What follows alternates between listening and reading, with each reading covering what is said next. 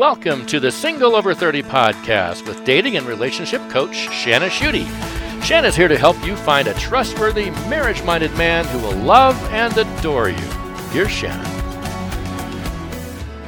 There, single lady. I receive a lot of messages from women or see posts online or coach women one on one. And what they tell me is that they are really afraid of making a poor relationship choice. They fear choosing the wrong person.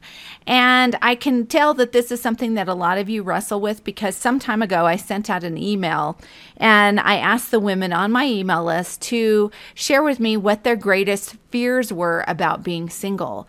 And I received answers like I fear never being loved for who I really am, I fear being alone in my old age, and I fear that I will never find anybody.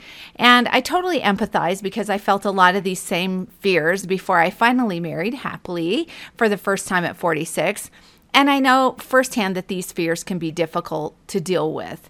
But of all the responses I received, the number one fear, bar none, was the fear of making a poor choice in a marriage partner.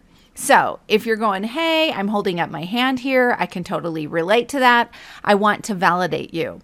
So, even if this fear isn't telling you the truth, your fear makes sense because, after all, you have seen other people make poor choices in a marriage partner. You have watched people who are close to you, maybe even your parents, languish in relational disaster. Maybe you feel like you've made some poor choices in the past, or maybe you chose a man to marry who wasn't good to you or for you, or you dated a man or men who treated you poorly.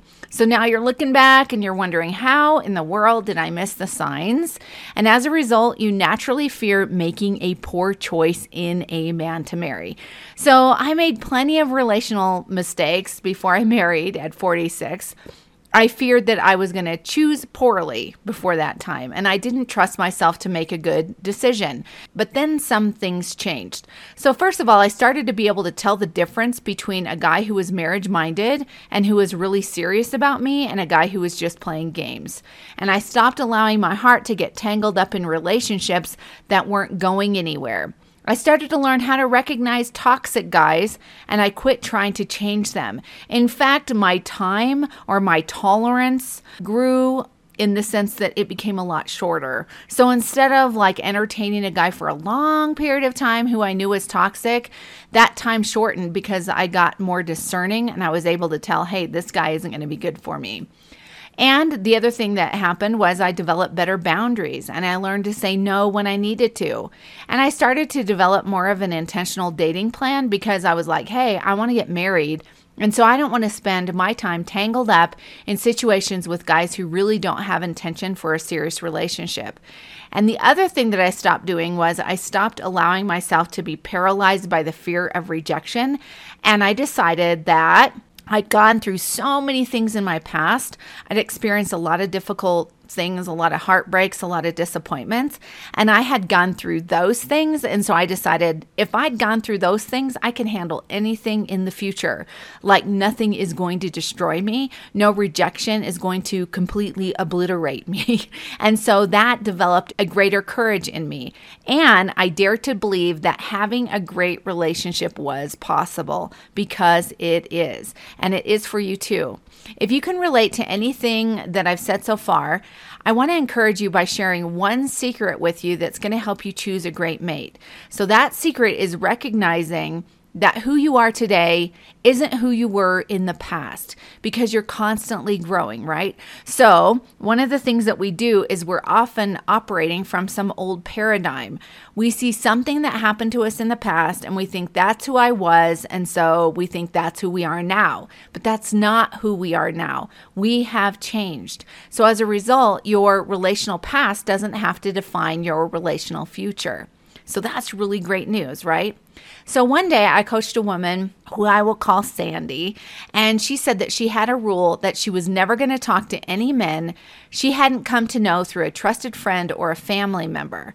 And so this was a problem because she was ruling out a lot of guys and guys who could be great men or maybe matches for her.